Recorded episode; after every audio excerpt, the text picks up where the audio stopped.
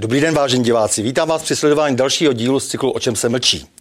Po listopadovém převratu jsme se těšili, že česká televize, co by nástupkyně původní československé televize, od ideologizuje spravodajství, publicistiku, dokumentární a původní uměleckou tvorbu a naváže na nejlepší tradice české zábavy, humoru a satyry. V jakém skutečném stavu se však nachází naše televize veřejné služby a co by se s ním mělo a mohlo dělat, se ptám bývalého místopředsedy Rady pro rozhlasové a televizní vysílání, hudebníka a spisovatele Petra Štěpánka. Ahoj. Ahoj. Vážený Petře, eh, co se vlastně stalo s českou televizí? Jak se proměnila za těch necelých 30 let své existence? Pojďme si to strukturovat. Stojí tam dva velký baráky. Ten větší, to je menší problém. Potom tať nám pouštějí tu Bohdalku, Menčíka dodnes a ty seriály normalizační, eh, eh, bez Šimaňského Angeliky a Vinetu a zvlášť teďka o prázdninách by to nešlo. Největší akvizice je Stardance, ale to jsou problémy, které mají řešení. E, pak tam je ten menší barák, který mu se dodnes říká OTN, objekt televizních novin, a to je, dovolím si říct, to je ten hnisavý vřet české televize, tam právě probíhá ta ideologie.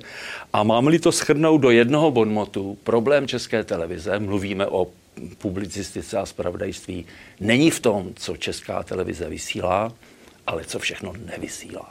Mhm. Takže v podstatě cenzura mlčením.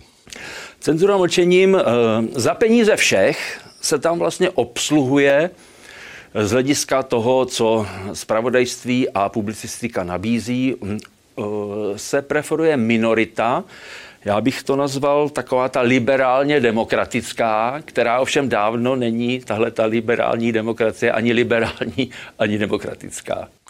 Jaký lék máš na to, aby se tohle monstrum skrotilo, nebo ale, aby se aspoň nějakým způsobem proměnilo? E, protože oni jsou neuvěřitelně arrogantní vůči koncesionáři, e, vůči svým vlastním živitelům.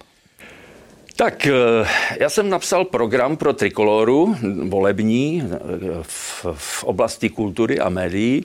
No a my, první krok je, eh, proč máme platit to, co nám škodí, takže dobrovolnost poplatků. Druhá varianta je hm, platit veřejnoprávní televizi, když už teda musí existovat, přímo ze státního rozpočtu.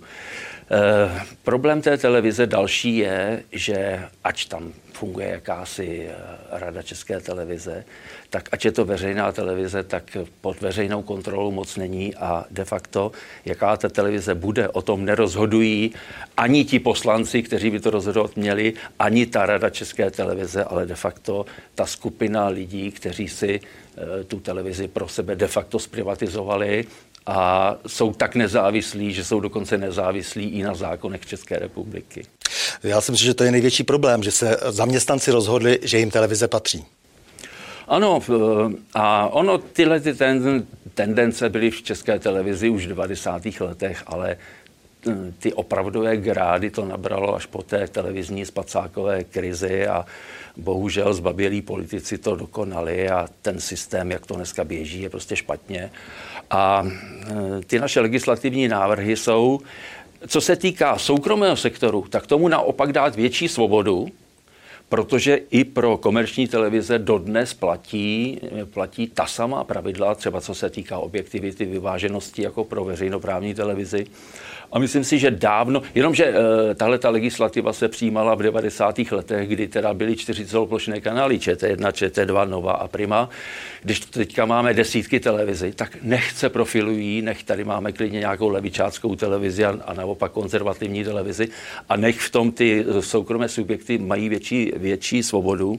Ale naopak veřejnoprávní televize, když už teda existuje a ona existovat bude zatím, tak eh, tam by naopak eh, měl stát, poslanci, politici dohlídnout na to, aby tedy obsluhovala všechny, kteří si ji platí. Aby se dostal pod kontrolu vlastně akcionářů, tedy těch koncesionářů. To, to znamená, aby tam aby tam si něco pro sebe v, v tom spravodajství i v publicistice našli i lidi, kteří vyznávají konzervativní hodnoty.